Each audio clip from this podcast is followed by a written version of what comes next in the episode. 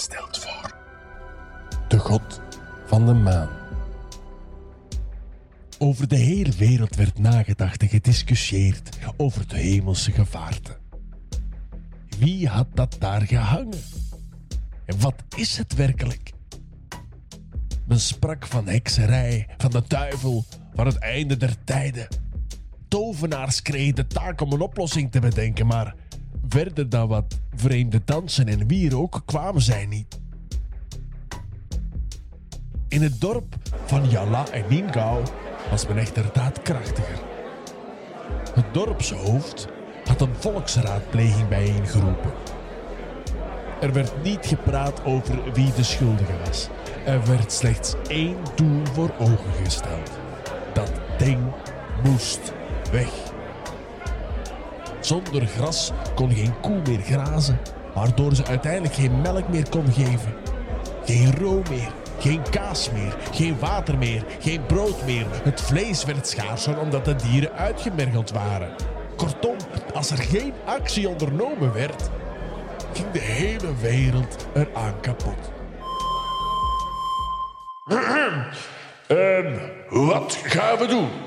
Wie heeft een idee? Het dorpshoofd keek in de menigte. Minutenlang was het muisstil.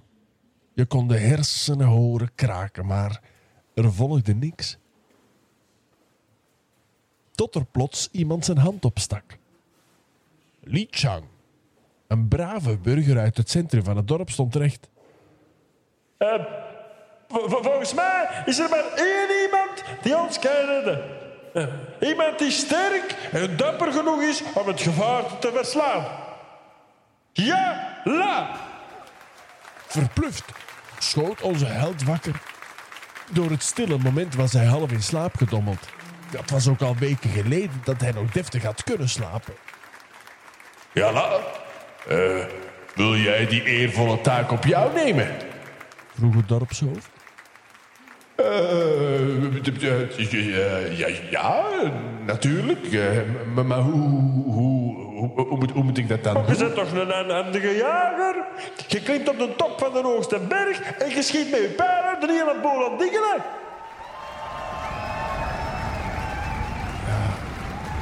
Ja, iedereen zag het voor zich. Die stoere, sterke en vooral trefzekere krijger kon dat. Spontaan werd zijn naam gescandeerd. Wel, ja, la. Wat is je antwoord? Doe je het?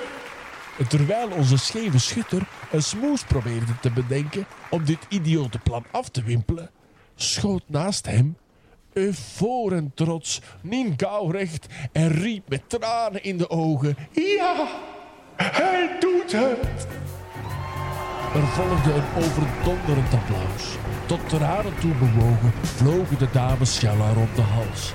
Hij werd gekust, gestreeld, betast. Iedereen wist dat de oplossing nabij was. Behalve dan Jalla. Voor hij een erging had, werd hij door vier mannen de lucht ingetild en stapte de hele meute in kolonnen naar de hoogste top van het gebergte.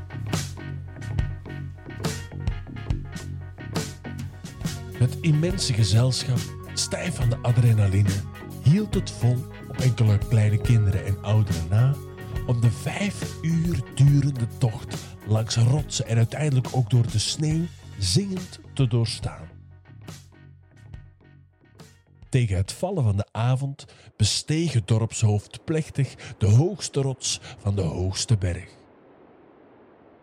Aan de horizon priemden de eerste oogverblindende stralen. Beste dorpsgenoten, eindelijk is het zover. Morgen beginnen we met de heropbouw van ons gewone leven. Wat eens groen was, wordt vanaf morgen groener dan ooit. En dat allemaal dankzij onze held, onze moedige krijger, onze scherpschutter, ja, la. Lingau geeft gauw nog een zoom op Jalla's wang en duwt hem het geïmproviseerde podium op. Bij het bestijgen van de rots gaf de menigte een applaus dat zo luid was dat het over de omliggende valleien hoorbaar was. Jala echter hoorde het amper. Al sinds de start van de optocht was hij in paniek. Het liefst van al was hij gewoon weggelopen, diep in de bossen. Tientallen uitvluchten spookten er door zijn hoofd, maar geen enkel was goed genoeg om de dorpsgenoten te overtuigen. Hij keek om zich heen en zag alle monden zijn naam scanderen. Maar hij hoorde niks. Het dorpshoofd schudde hem de hand en liet hem plechtig blijken dat het podium van hem was. Even later stond het achthoekig monster boven hen. Het joelen veranderde in een oorverdovende stilte. Alle ogen waren gericht op Jalla. Na enkele minuten stond hij nog steeds verstijfd. Ningao fluisterde hem: Vooruit, schat. Waar wacht je op? Schiet dat aan flarden en maak je onsterfelijk. Jalla zag geen andere uitweg dan te doen wat er van hem verwacht werd. Hij greep met zijn rechterhand het handvat van zijn boog. Het linkerhand nam een pijl uit de rugkorf en legde het te rusten op de rechterhand. De boog werd opgespannen. Maar dan gebeurde het weer. De angst om te mislukken overmeesterde Jalla volledig. Zijn handen begonnen te beven, de ogen vertroebelden, misselijkheid maakte zich meester. Tot overmaat van rap begon de meuten ook nog af te tellen. Eerst fluisterd, maar naarmate de nul naderde, werd het luider en luider. Vijf, vier, drie, twee, één.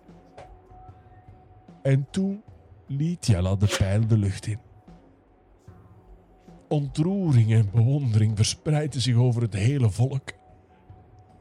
Maar in plaats van snoeihard in te beuken op de felle lichtbron, viel de pijl na enkele meters flauw richting de aarde. In het grote stilzwijgen kon je het tikken van de landende pijl horen. Het volk keek stom verbaasd toe. Was dit het nu? Was dit de heldhaftige daad waarvoor het een vijf uur lange tocht heeft moeten doorworstelen? Was dit de kracht waarvoor de sterkste beer zou beven? Was dit de schutter die nooit zijn doel mist? Jalla boog het hoofd. Een grotere vernedering kon een mens zich niet inbeelden. Kwaad en teleurgesteld droop het volk af, terug het dal in. En dat er voldoende licht was om niet te verdwalen, dat kon de woede niet temperen. Nienkou begreep het helemaal niet. Ze zweeg en keek naar de rug van haar man. Ze zag hem verslagen op de knieën vallen. Jalla, alles oké met je? snelde ze hem toe. Waarom lukt je het niet? Je leek zelfs geen moeite te willen doen. Jalla's gezicht was vol tranen.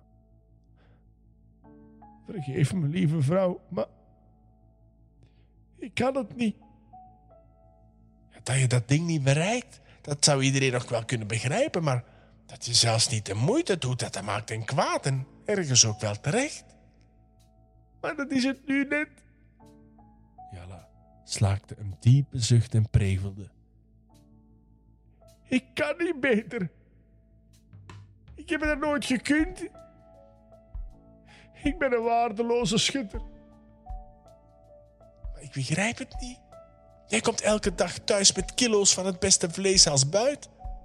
Hm. Het is niet de buit van de jacht. Het is de buit van de slager een paar dorpen verderop. Ik betaal hem met paddenstoelen en noten. Nienkou staart haar man vol ongeloof toe. Dus jij haalt je vlees Gewoon bij de slager? Terwijl je iedereen wijs maakt dat je de beste jager van het moment bent. Het spijt me dat ik je dit aandoe. Niengao laat hem los en staat traag recht. Dus je enige prooien die je ooit buit hebt gemaakt, zijn een paddenstoel en een noot?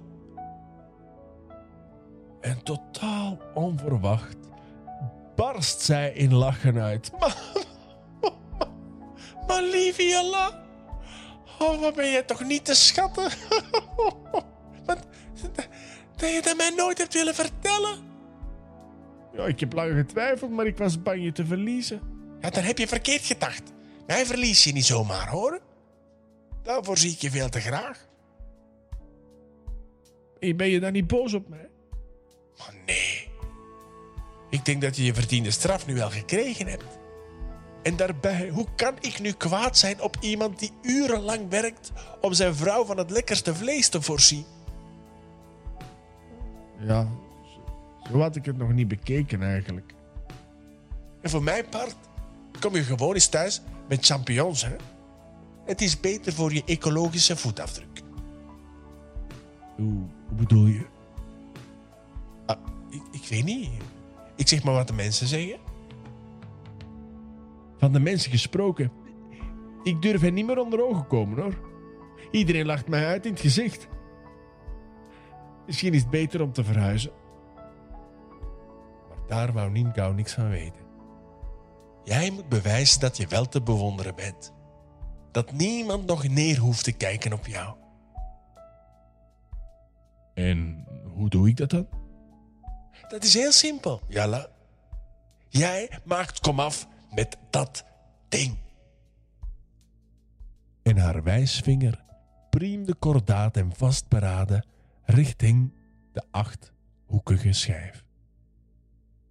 Raf de Bruin stelt voor. De god van de maan.